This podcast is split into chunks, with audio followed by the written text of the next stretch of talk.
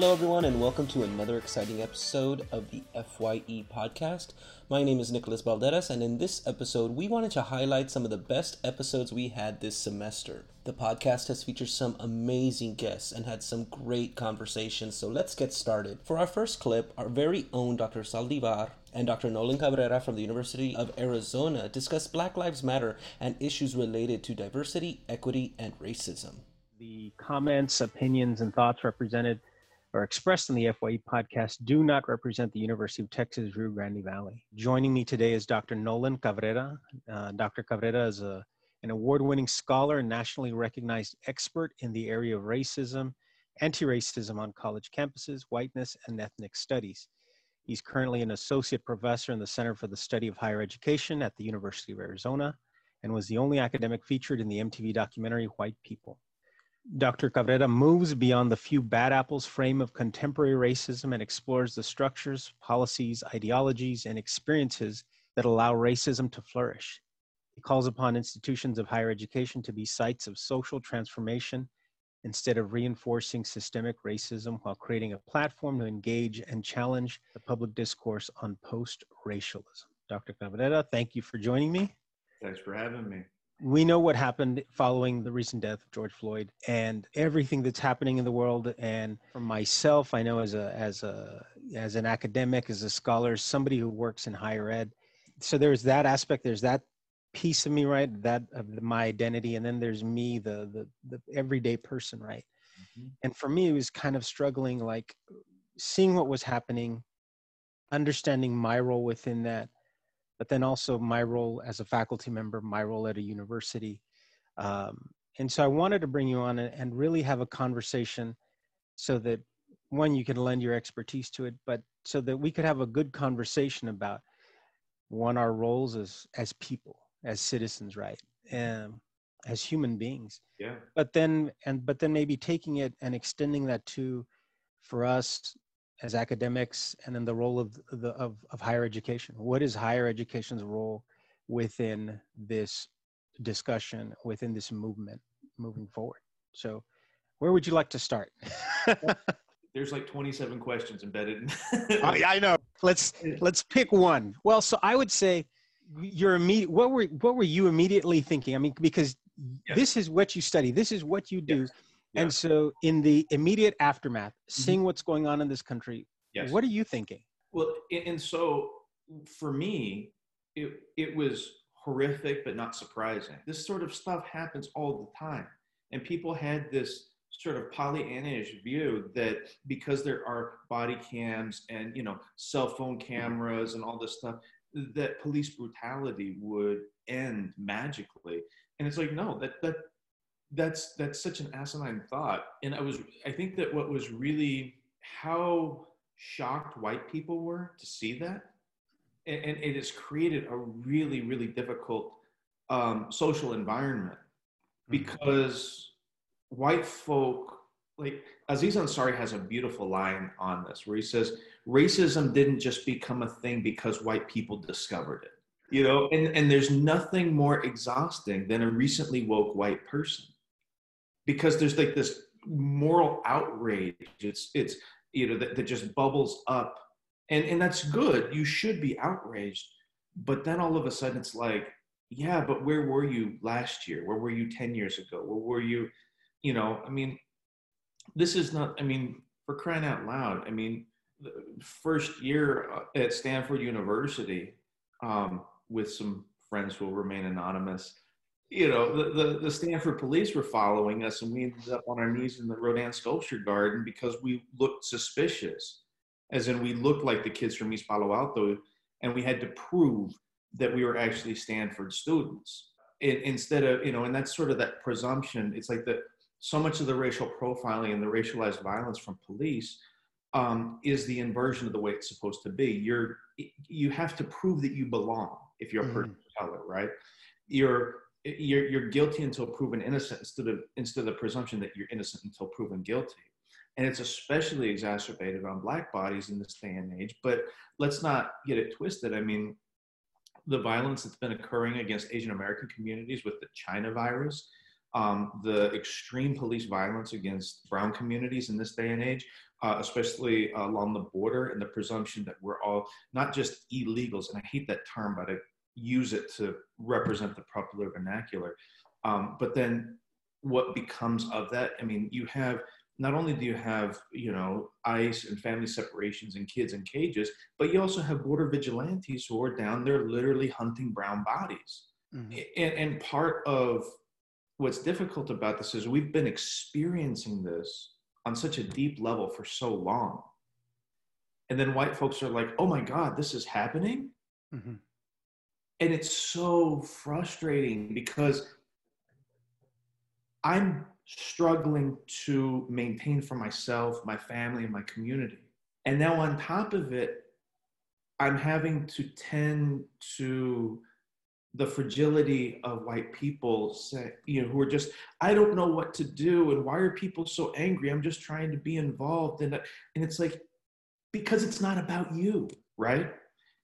If you want to be involved in this, I, I kind of came up with a metaphor on the fly yesterday uh, when I was doing another webinar, you wouldn't come to somebody's house party and you walk in the door and you're like, ah, oh, this music is whack, the lighting is terrible, the beers, you know, you just, you come and you're a guest in this house. And that's sort of what I need. I kind of need white people to, in this day and age, consider themselves in racial justice movements a guest, an invited guest, an important guest, but still a guest in the house. I keep hearing this, well, you know, I'm really concerned about the looting and I'm concerned about this. And so, well, first of all, white folk are doing a lot of the looting in the first place, you know, yeah. and then also you, you're ignoring the overt police violence and the way that, you know, the police uh, cleared out Washington, D.C. Uh, before, you know, Trump went and had that photo op in front of the church I mean, people are hurting, people are damaged, and that should be the first and foremost thing. Yeah. People are being harmed in this, and that's the center of it. And that's, I think, where we need to start. You know, we're seeing this massive movement across the country, mm-hmm. and a lot of young people involved. Um, for us and within our profession, and, and you, you, you study this, you study racism, right? Uh, what is the role of the academic in all of this? Um, the short answer of it is it depends. When we're talking about a youth-led grassroots movement, mm-hmm. you know, like there's like at the University of Arizona, there's going to be a, a, rally and protest that's very much oriented in that way on Saturday. What's the role of the academic? The academic is there to sit there, to show up and be quiet, which for us is very hard because that's not. I am a professor. I profess, you know. Yeah. Uh, but no, but that, that's that's really important they mm-hmm. create the space. If they invite you into it, yeah, if your number's called, say something. But it's not your space. It's not your place. And just take a step back. I think though that that one of the big things with academics is that we we get too um, uh, we get too comfortable writing articles that only we read and collect dust on bookshelves and and, and so you know we do have networks where we're able to engage the the, the public discourse and now is exactly the time to be doing that, to be amplifying marginalized voices, marginalized uh, issues of, of, of marginalized communities in those spheres where we actually do have influence. And that varies. And that's the weird thing about academics. You know, we talk about us as a monolith, but people have a lot of different orientations and relationships to, um, to different spheres of power. Some of us have the ears of policymakers. Some of us have the ears of CEOs. Some of us, you know, whatever it is wherever you have that influence, use it. Now's the time, your number's called, use it. A big one right now where we really need to have our voices heard is on these issues of campus reopenings because our, our presidents, guided by their CFOs, are going to be guided by the bottom line. That's it. And, and, and I understand that angst. Like, you know, we could shut our doors if we, you know, had this large of a down of a, of a downfall. The center of it should always be the safety of of people, the safety of our students, the safety of our staff, the safety of our faculty. It's supposed to be about faculty governance. That is, we're not just sort of like, oh, Mr. President, if you don't mind. It's like, no, no, no, we're we're card carrying members of this institution. And so I think all the way around, we need to be able to do that. And I think it's going to be equally important for us to monitor the um, institutional response as it comes to the a lot of these issues around around George Floyd because a lot of our students are going to be hurting. Coming up, we catch up with Director of Student Activities Cindy Mata and Event Manager Mabel Cortina Matos on how the Student Union has stayed connected during this difficult time. We've invited Cindy and Mabel to join us to talk about student life, student events, what students can look forward to since basically everything's like this. Everything's operating online in a virtual environment. I think before we logged on, I think we all had a little bit to share and kind of how what reality looks like for us and, and um, sort of what has become the new normal for us. But given the situation, given the circumstances, I, either one of you can take this. What can students look forward to in terms of like student life, student events, and, and activities? So I can go first. Um, for student activities, we've been very lucky that we were able to transition into a virtual platform as soon as we were told, hey, we're moving, everyone's going to be at home, working from home, um, and learning from home. And so we've had quite a busy summer and a quite busy fall to start off. And so we've been able to host events in collaboration with departments like the Student Union with Mabel um, throughout the summer and make sure that students are still being engaged and still having that time to connect with each other. Um, I'm very happy to say that we didn't skip a beat as it came to Best Week Ever. And so for Best Week Ever, we did host um, virtual info depots so students were able to get information from various departments in a virtual environment. And we're actually in the process of posting all that information on our V-Link pages. And for the Stomp, I mean, we hosted our very first, very successful, I might add, uh, virtual concert. We were surprised at how many people actually attended that. Um, we had over a thousand students that participated, students, faculty, and staff. And so it's an amazing opportunity for us to be able to do this for our students. And I'm excited just to see what the rest of the fall semester looks like, at least for student activities. I do think that as we transition to, into a more traditional environment, there will be changes, there will be protocols that are added. And so, what those are, I'm not sure yet, but we will definitely keep everyone posted. Mabel, you work at the student union, and the student union, I think, at, at most universities and certainly at UTRGV is kind of like the hub kind of like the life center feels like the heart of the university. So what does it look like now now that we've we've gone virtual? So we're still here. There are still students that are coming here because it's like you said build it and they come. We are here. It's open. So we have students here early in the morning studying hanging out um, they bring their lunches. The C store is still open, so people still trickle in and out throughout the day. It also is a great study space for residents, so they'll kind of come into the perimeter of the of the building and they'll stay outside and study. So there's definitely life and movement still happening at the union. The virtual union, right? That virtual space is still hopping and popping, and we've still got tons of events in a very of a very dynamic nature happening as well. So now we we exist on a physical level, but we also exist on this virtual platform.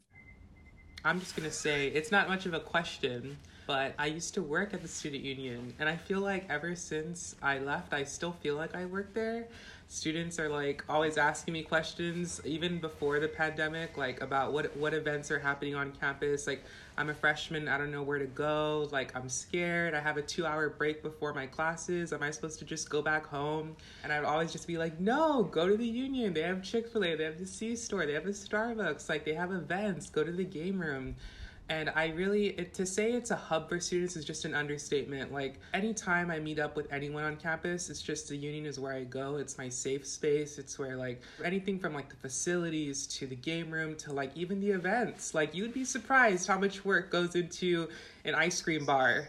It's a lot of work, and I don't know how like Mabel is able to do it. It's it's insane. You know, people don't see it, right? The students show up and they grab an ice cream and they're like, "Yes, some sprinkles, some Oreos, and they don't realize that we've been washing in hot water and uh, crushing cookies and hair netted and and I remember you know there was a, I think after a year of doing just like the standard Sundays we started looking up craziness you know like sour gummies and Captain Crunch and it's been incredibly fun. I saw the union too is also doing like um, the some of the sessions are like making your own cleaning products from home. Not only are you all making events online, but you're catering to like events in the current times. So it, it never surprises me when the union does something um, something great like that, and I'm I'm excited for transitioning back to in person. I'm really I'm really excited. In this episode, we have Dr. Cristel Escalona to discuss public health in the Rio Grande Valley, and we got some useful advice battling COVID 19. What should students know about the current state that we're living in? What are the basic fundamentals that they should know, especially with the current times of COVID? Um, if they've been living under a rock, how are we doing? So we're doing better. I would say. I think people more and more as time has gone on, um, they're paying attention more to the recommendations. And so I don't see that many people like without a mask, certainly not on campus, and definitely not like if I have to go buy my groceries when I go to Walmart. I have yet to find anybody without a mask, where before that wasn't the case. And I work in the hospital as well. And so, like at the peak of COVID, like let's say six weeks ago, they were putting my patients like in waiting areas. You know, like like if you ever walk into the hospital, the information desk lady, well, all of that was like filled with gurneys and patients. And I mean, the hospitals were like ridiculously overwhelmed. I would go try to look for my patients. I'm a pediatrician. So the nurses would be like, your patients are somewhere there in the middle. And then I'd have to like, like trudge through all these gurneys to go look for my patients. That was bad. And that was at the peak of the pandemic. And luckily now the waiting area is a waiting area. I could walk into the hospital and I don't have to navigate my way through gurneys. Um, but we still need to be really vigilant. Um, just because we're doing better and we're wearing our face coverings, it doesn't mean you're going to let your guard down. And a lot of people, like, especially, I think maybe it was like, what, two days ago, that Hidalgo County, the judge ordered that you don't have to shelter in place. It's easy to pretend that we're not in a time where the pandemic exists, but you really have to be cognizant of that because I can't tell you how bad it was in the hospital. It was horrific. And in regards to that, what kind of effects have you had with PPE, the protective equipment that you've had in the hospitals? How has that been going? So, luckily, here at UTRGV, they've done an outstanding job at providing PPE. At the start of the pandemic, I kind of freaked out thinking that, like, if I went to the hospital, I also work at the COVID drive through here on campus, that they wouldn't be able to protect me. I can tell you, I have never not had PPE or been properly like outfitted to be able to do what they're asking me to do. So I don't know where the university's getting their stuff, but I am immensely grateful for it because if you're going to be around people that have the virus, you need to be able to properly protect them. I got so freaked out about COVID, and especially because I was in the hospital and I saw people getting sick that I actually signed up for the trial vaccine. So last week, I got my second dose of the Moderna uh, Moderna COVID trial vaccine. Oh wow! funny because like when you're taking care of covid patients i mean i think even just like the general population any little thing you could have you're like oh my throat hurts and then you're like oh my god i totally have it Definitely, because I felt like that for like the last six months. How many months have we been in lockdown? I, I've still been in lockdown. I'm trying to treat the situation kind of professionally. Yeah, being home is like really important for me. And I'm just like, I don't know. I'm just like, I got a sore throat and I got real scared. And I was like, what's going on with so it's kind of funny though because the particular vaccine trial that i'm in it actually it's really cool so usually whenever they make vaccines what they'll do is they'll either like weaken it and then inject it directly or sometimes what they'll do is that they'll put the DNA of the vaccine or the or the virus into a different um, virus that's not going to hurt you, and then they inject it that way. This one's just a chunk of messenger RNA that instructs how to make a spike, and so that's all it is. It's messenger RNA from COVID.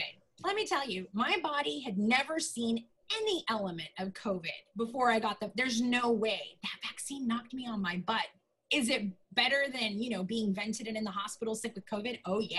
But did it really get me? Oh yeah. I had like fever and body ache. All my That joints hurt i don't know if it's because i'm old. Yeah. that might be.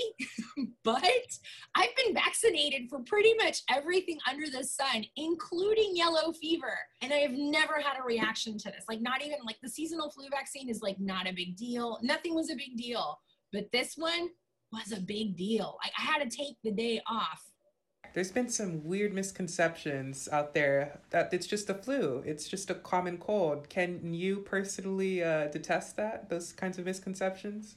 Oh my God. Yeah, no, it is so much worse. And I mean, the thing is, a lot of people have a tendency to get like frustrated, right? Because the thing is, is that this is like brand new and we're learning on the fly, right? So initially, what were we saying? No masks. And now we're saying masks. And then initially, we thought perhaps it wasn't spread via the air and now we're saying it's probably spread uh, via like droplets that stay suspended in the air for a good while. And so, because we're learning on the fly, a lot of people do get frustrated because they're like, ugh, these people, meaning physicians or scientists, they don't know what they're doing. And that's not what it is at all. It's learning as you go. You're seeing science in action and a situation like evolving. And under no stretch of the imagination is this anything like the flu. The flu mm. kills like in a bad season in the United States, it might kill something like 50,000 people. We're already at the 200,000 mark, and we're not even done with a year. So no, I mean, I don't want to bum anybody out, but I mean, I've never seen, the problem is, is that, and this is like one of the, one of the biggest reasons why the medical school is even here. The health disparities that exist here, meaning that we're like overweight, right? We have diabetes and what does COVID go after? People that are fluffy and they also have diabetes.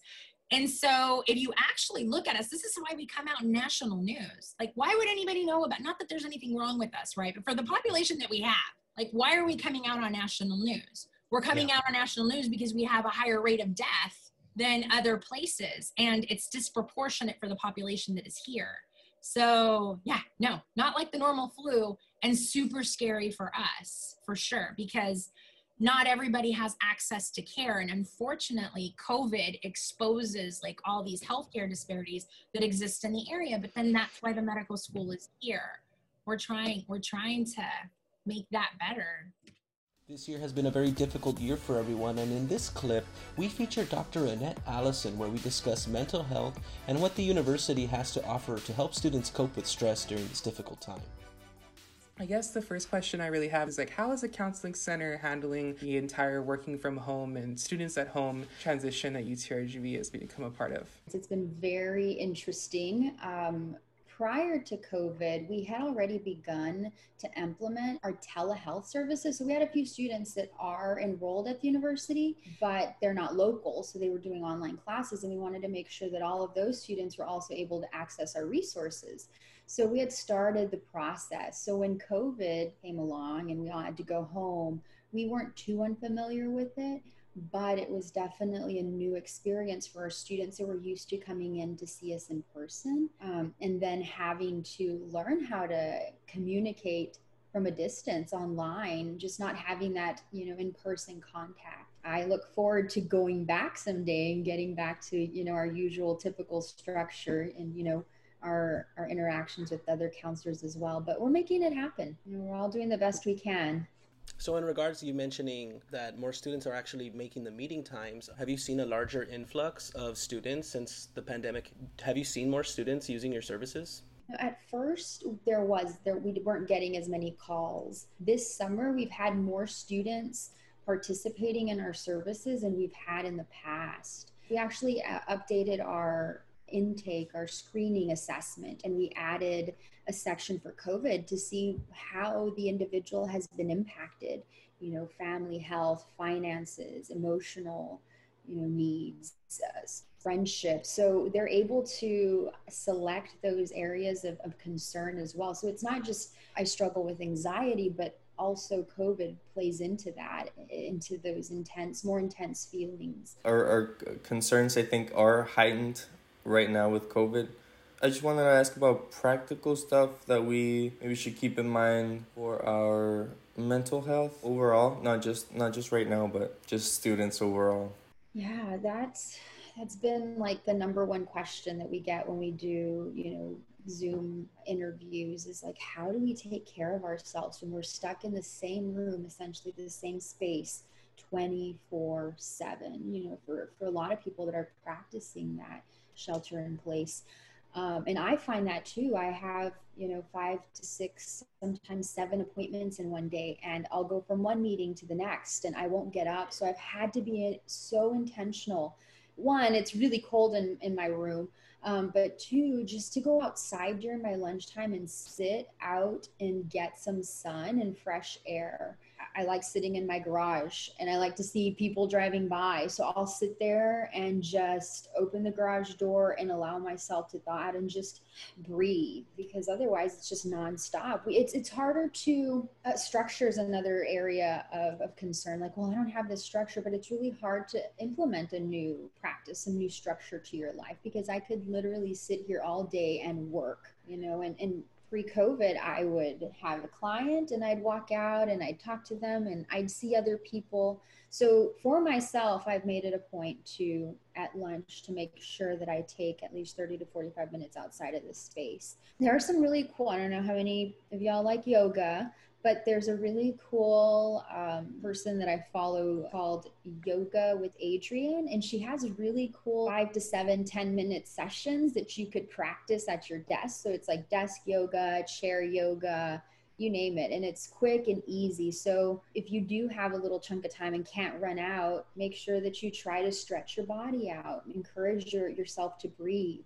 but all of this is going to require intention. We know what we can do and what we need to do, but it's really doing what's best for yourself. I think students right now are just trying to find ways to cope. And I really love that you said do things with intention because that's kind of like a running theme that we've been kind of running through, like doing things with intention, like making the effort, you know, to help yourself stay healthy and stay mentally healthy. So I guess that would run into the next question. Uh, what other services does the office provide? Do they have group services or anything else like that? Yeah.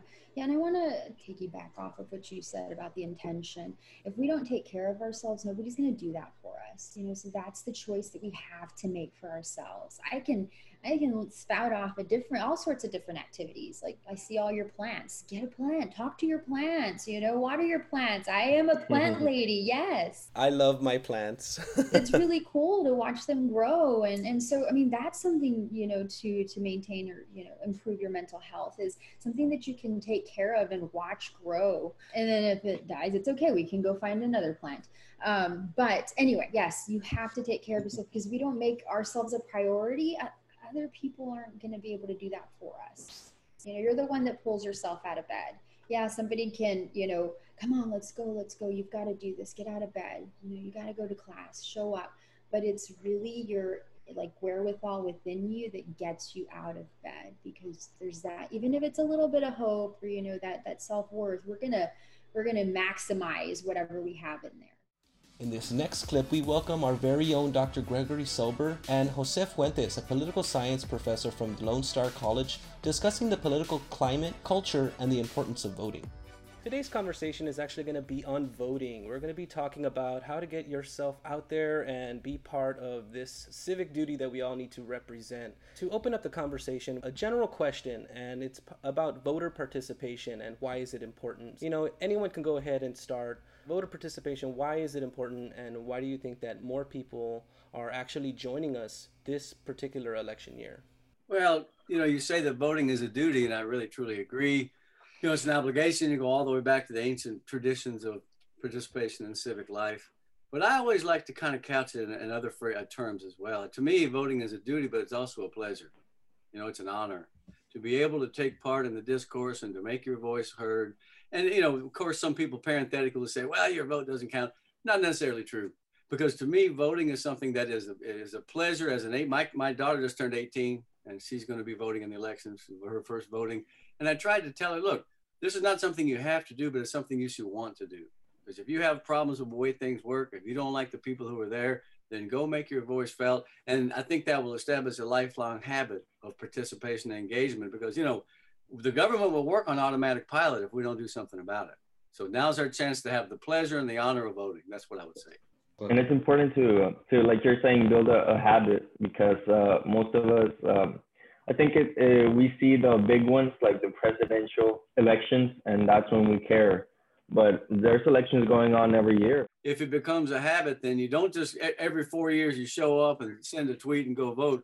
You know, the, the idea is to have everybody involved in how the institutions work so that the press and the public act as a watchdog on the major institutions. I'm sure that Joe is a political science teacher. You, know, you know, you know a lot more about that than I do.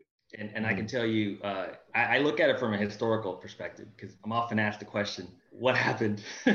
How did we get here? You don't have to look far. It's it's it's embedded in, in, our history, whether we like it or not. But we have to acknowledge it. And once you acknowledge it, it's like anything else. If there's an issue, there's a problem, we face it. We, have seen this over and over and over again. You know, this is why we say voting is, as you said, Professor Selber, uh, it's a duty, it's an honor, it's a pleasure, it's all these things. I always want to add that it's a right, you know, and, and this right w- wasn't granted to all of us, you know, overnight. Everybody had to work for it, you know, and this is why we say there's been all these movements throughout our history. And as you said, again, it's your 18 year old is voting for the first time. It, it's special, it's an honor. You know, we voted yesterday.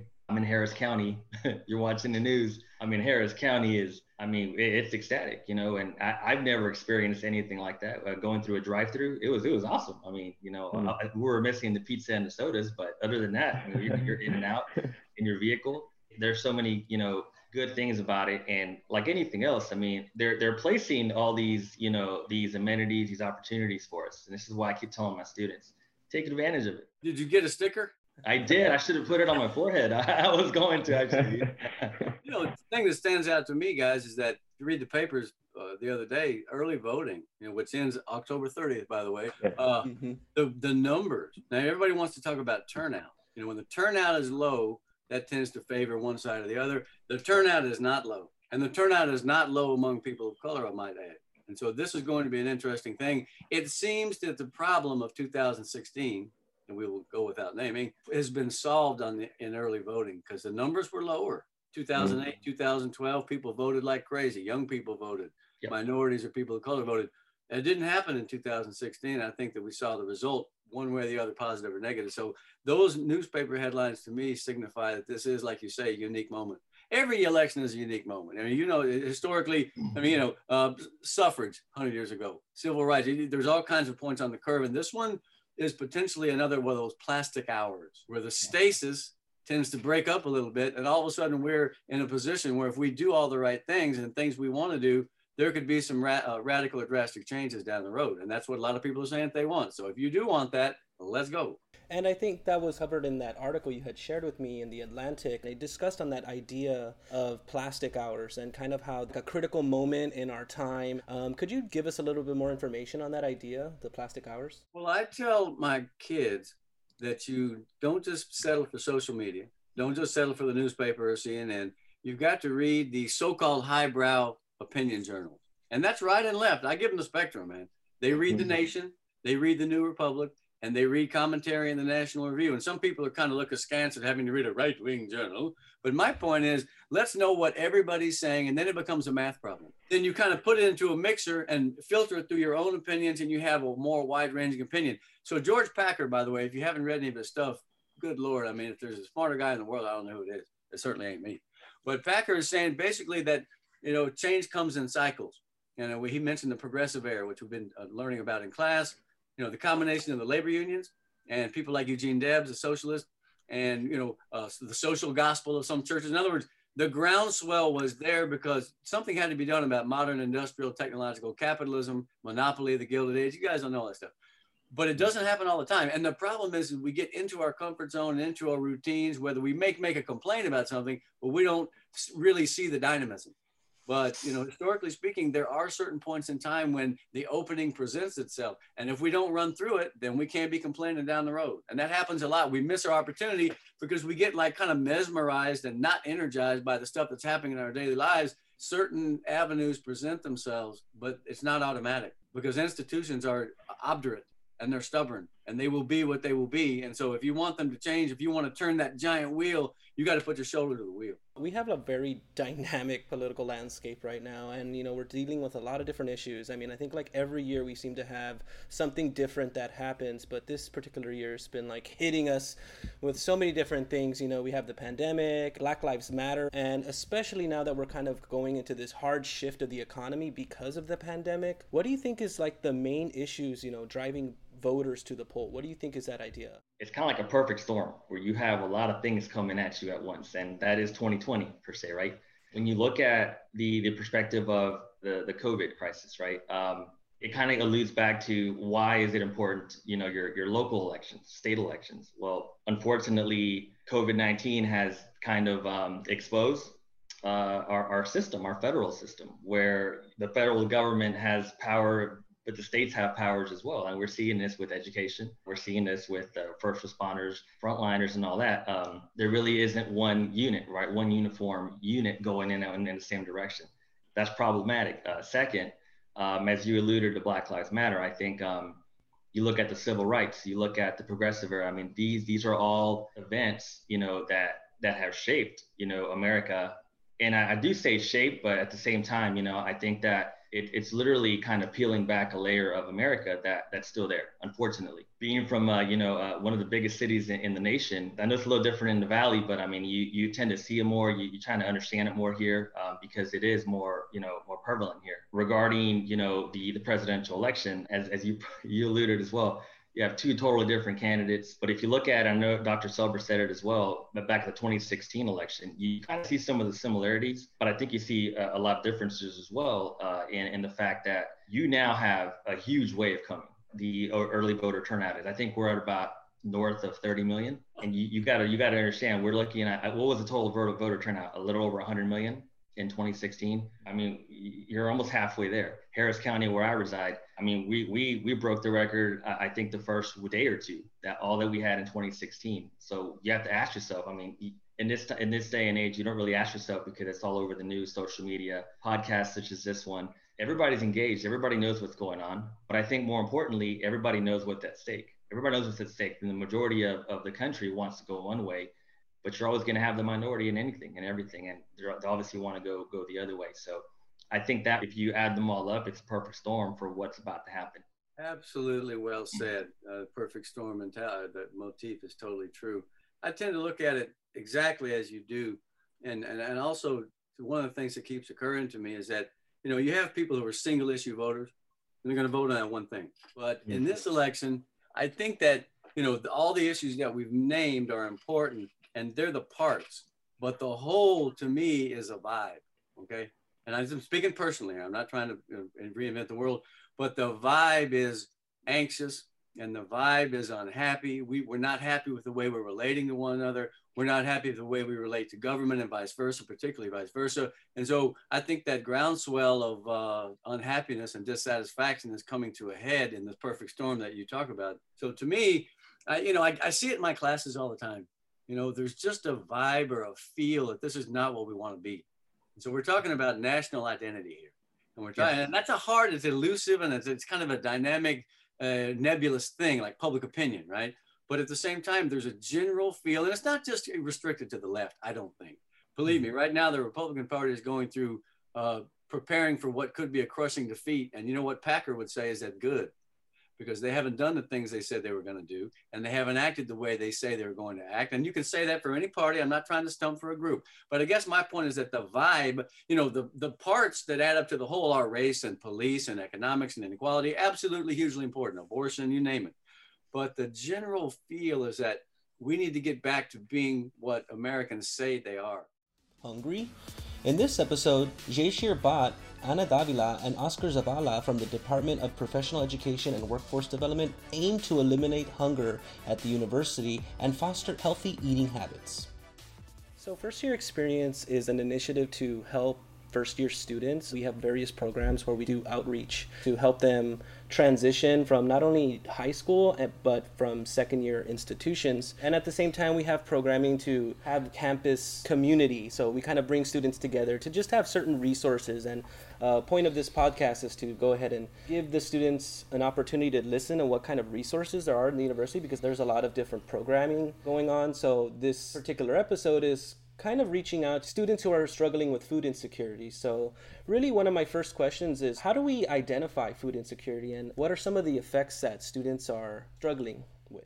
How do we go about, uh, you know, identifying food insecurity? That data is available nationwide, especially college campuses are known to um, you know have higher level and higher rates of students that experience hunger so on our campus, there was a group of students, graduate students, that are part of the Sustainability Fellowship Program that really started looking into this a little deeper last year in April 2019, where they started um, studying this and they actually administered a survey um, to um, a sample size of the campus pop- population. And surprisingly or not so surprisingly, this was a self reported response, you know, by students themselves.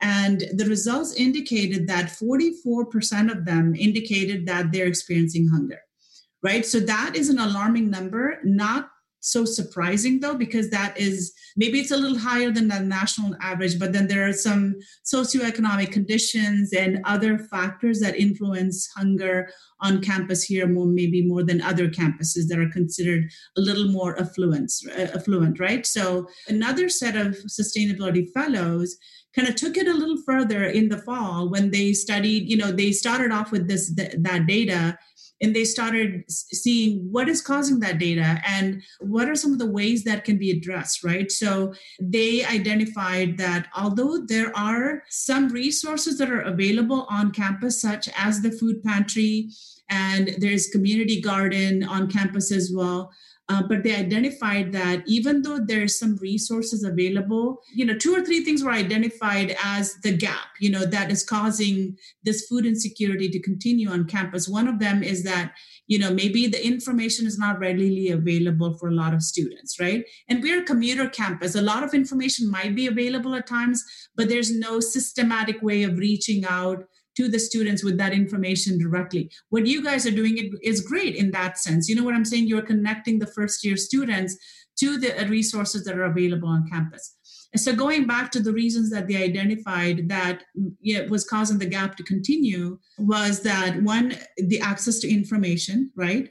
And access to the resource itself was a gap as well because sometimes um, you know the food pantry for example it is situated it's run by student employees who have limited number of hours that they can contribute to this. So it may or may not be available 24 7 although to their credit they've done a tremendous job of going online setting up online purchasing. It, it's free to all students. I don't know if many students are available but they can actually order them online free of cost and and use them as well because picking them up is prob- probably an issue because it's not located next to a parking lot per se. You know there are some some of these factors that might be influencing the utilization of the campus resources. That was the number two that they identified right?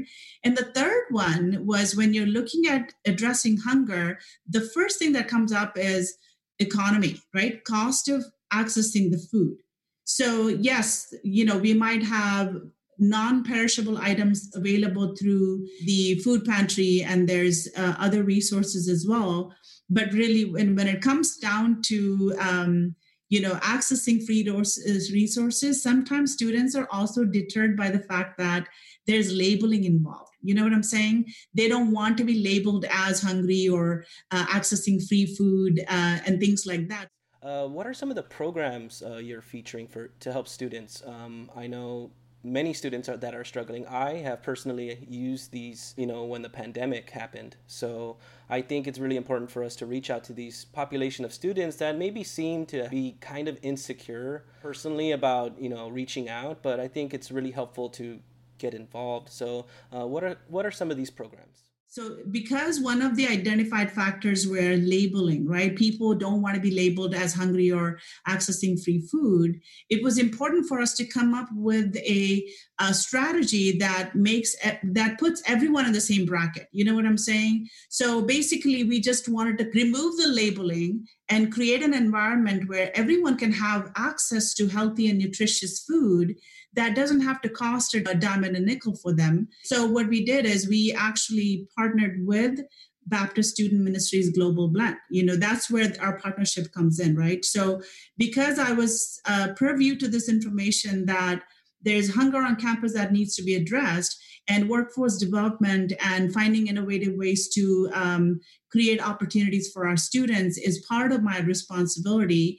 And I was aware that BSM Global Blends had been running their pay what you feel type of deli and pretty much across the street from uh, the campus in Edinburg i went to their director and i said you know what? We want to partner with you guys. You know not only extend it, extend what you offer but we also want to bring in the campus food security initiative's mission which is to address hunger on campus and also provide easy access to locally grown, locally sourced fresh produce um, and make it easily available at this pay what you feel model so that anyone can go in there. They can pay 50 cents or they can pay $10 for the same amount of food and the same amount of produce without being labeled. That is how this campus food security initiative kind of took shape. And even though the idea was discussed about january of this year we were actually all set to kind of launch this in february. And then COVID 19 hit us, right? So we had to take a back seat for about a month or two as COVID 19 evolved. And we came to realize by April that pandemic is now resulting in a lot more unemployment. Uh, a lot more of our students might be experiencing this hunger as a result of losing jobs and other factors than they did before. So it became even more important to launch this. But we had the constraints of the you know the guidelines that we needed to follow right? Cdc had very strict guidelines about social distancing and a few other things had to be um, followed. But nevertheless the need to address this despite those constraints became even more important and more paramount than ever before so April is when we launched this program to answer your question, specific questions about programs that are embedded within the Campus Food Security Initiative, because our goal is to address hunger, but not just address hunger, trying to address issues that may lead to a positive behavior change in the students in their eating habits. Because you can address hunger by giving them food, but any type of food doesn't necessarily need to better productivity in the classroom, better uh, overall health, lifestyle. So we're going after all of that in the background, but we want to do more of a transformational effect that will come out of this initiative. So that's why we are doing the weekly produce stand on Fridays, 10 to 12, on both campuses. So um, we actually make fresh produce available to the campus community.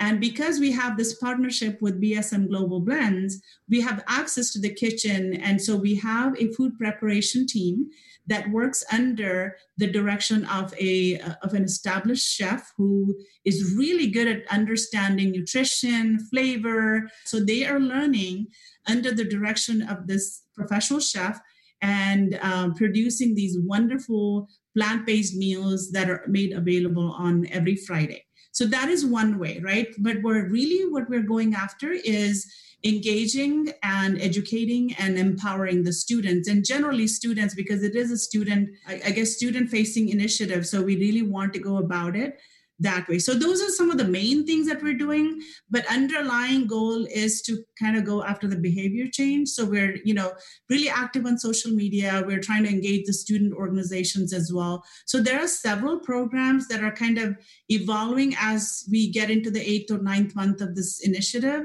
Uh, one of them includes the webinars where students will be um, connected to the local experts that understand, you know, food, sustainability, nutrition, healthy lifestyles, and all of those things. So those are all some of the programs that are currently being offered through this initiative. I just wanted to ask, um, uh, where can we find you on social media?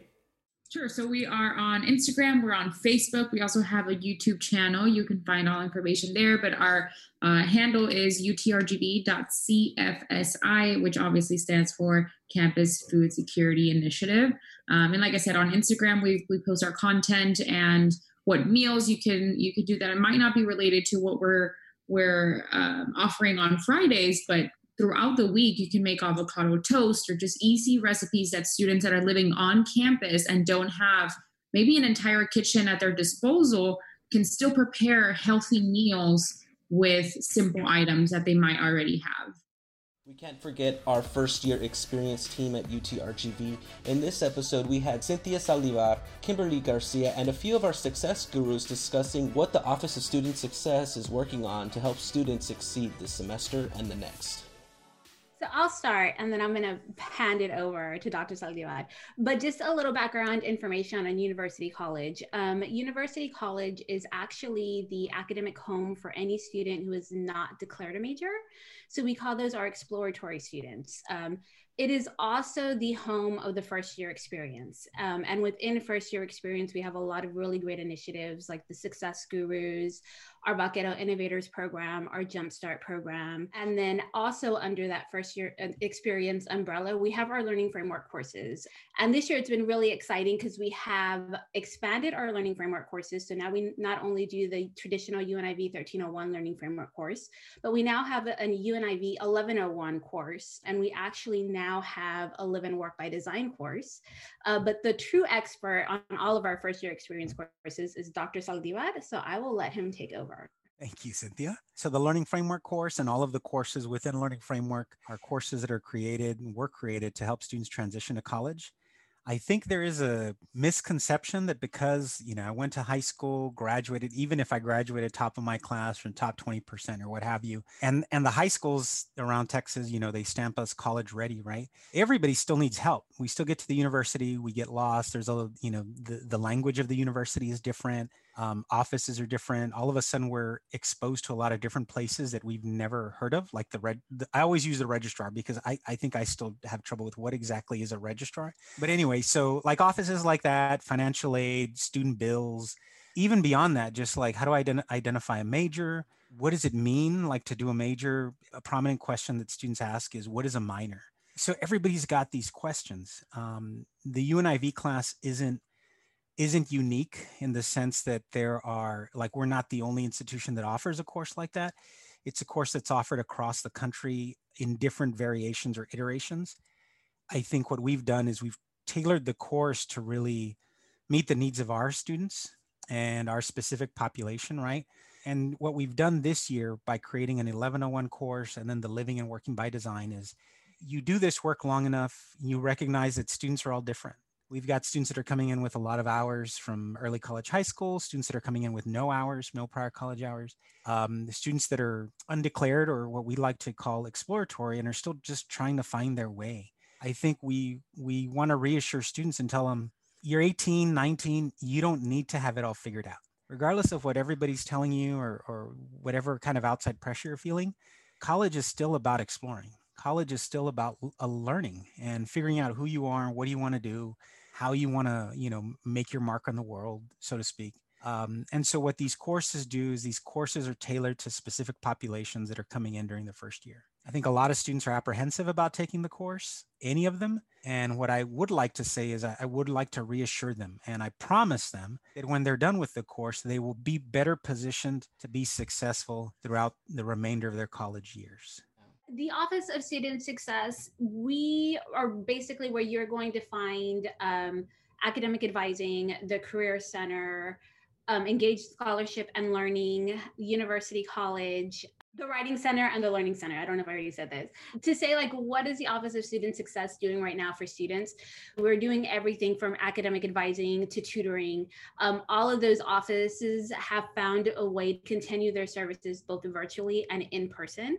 I don't really know how to answer that like holistically. But we also, I know within our office is where you'll find like graduation help desk and first year experience and stuff like that.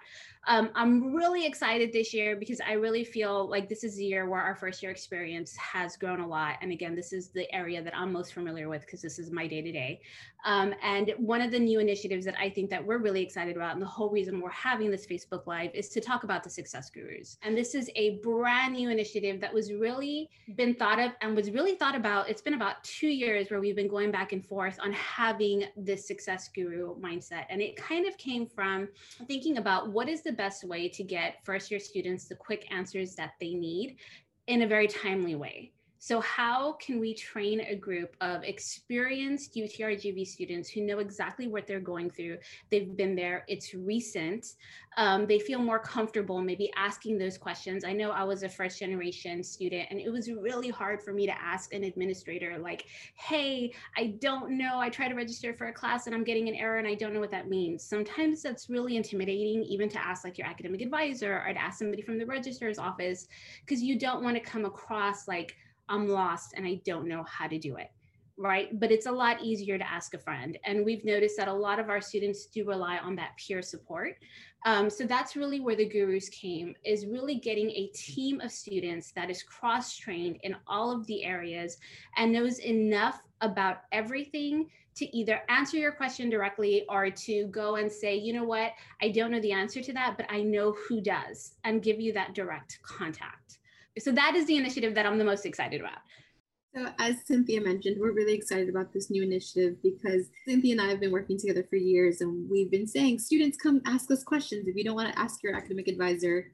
And we have had a good amount of students, but there's still a huge majority of them who are just hesitant, or we'll find out after the fact that they uh, didn't want to ask us questions after they get comfortable, of course, with us. Um, so now we're really excited that we have the gurus to have that um, that the office hours. Let's start off with that. Um, so Monday through Friday from nine to five.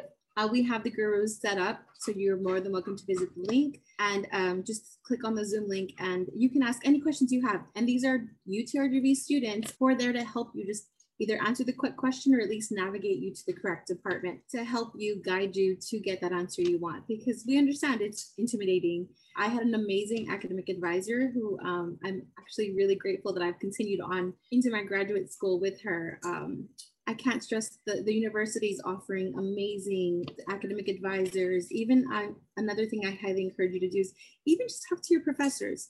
Just like Dr. Saldívar was saying, um, they're relearning. So if you feel like they're just being cold, they're probably not being cold on purpose.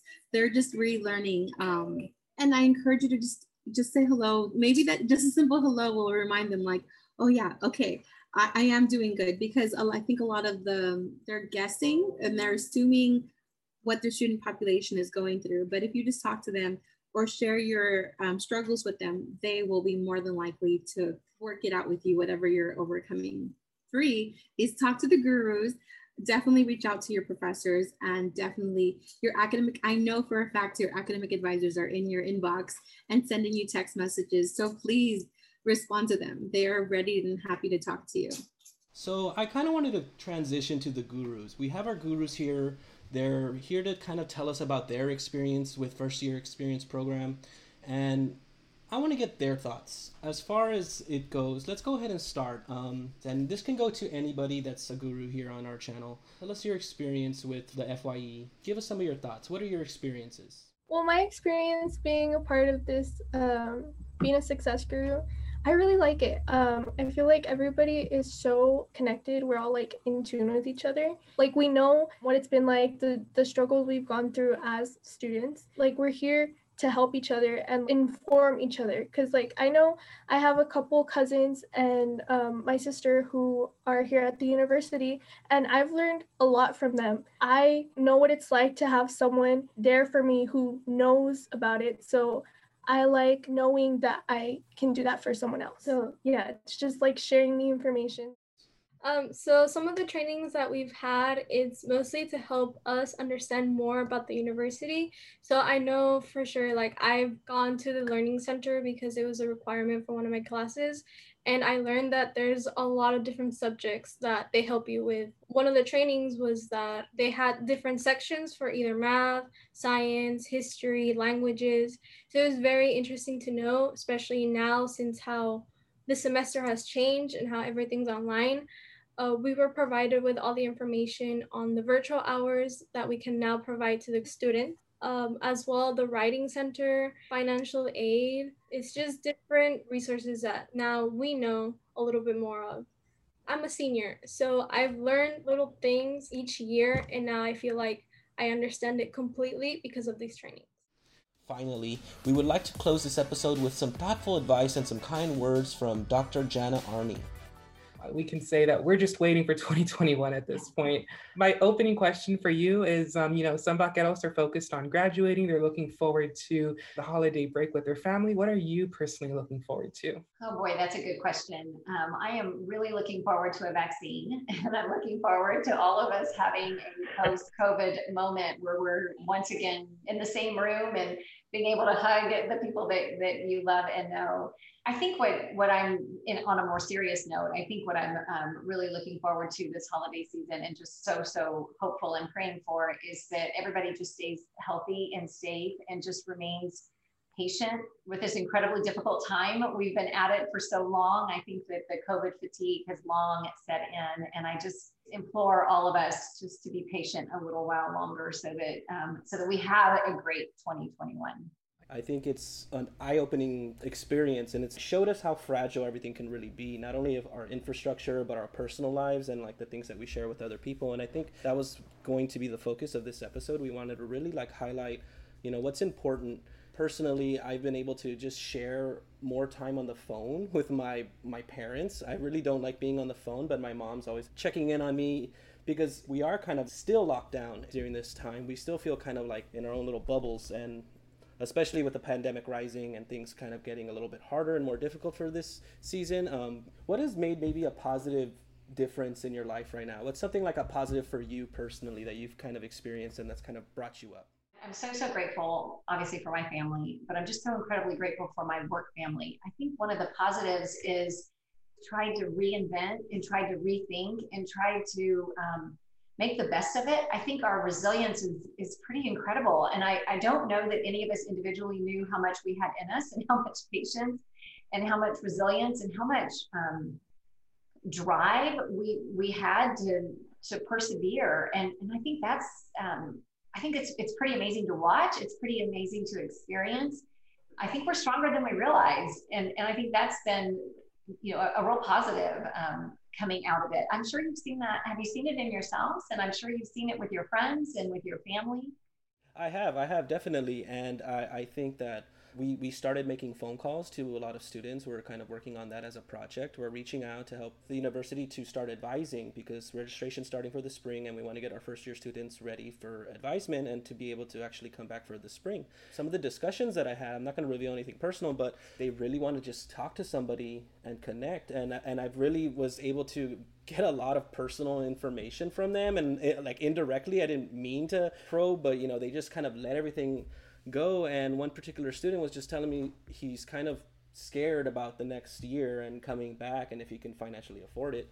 Pointing that student to certain resources actually helped him out because i was able to get him to download the navigate app. Shameless plug to download the navigate app and he was able to register for the advisement and it kind of helped him kind of get something off the plate as they say. I can't think of a better analogy, but you know, it helped him out in the sense that he doesn't have to worry as much. I think that is something that we're looking for. I think everyone's kind of getting onto the online community so we can be able to still connect because I think people do miss that. None of us realized how much we we needed one another and we needed that interaction. But I think you bring up a really important point, and that's that we need to recognize that we're all experiencing this differently.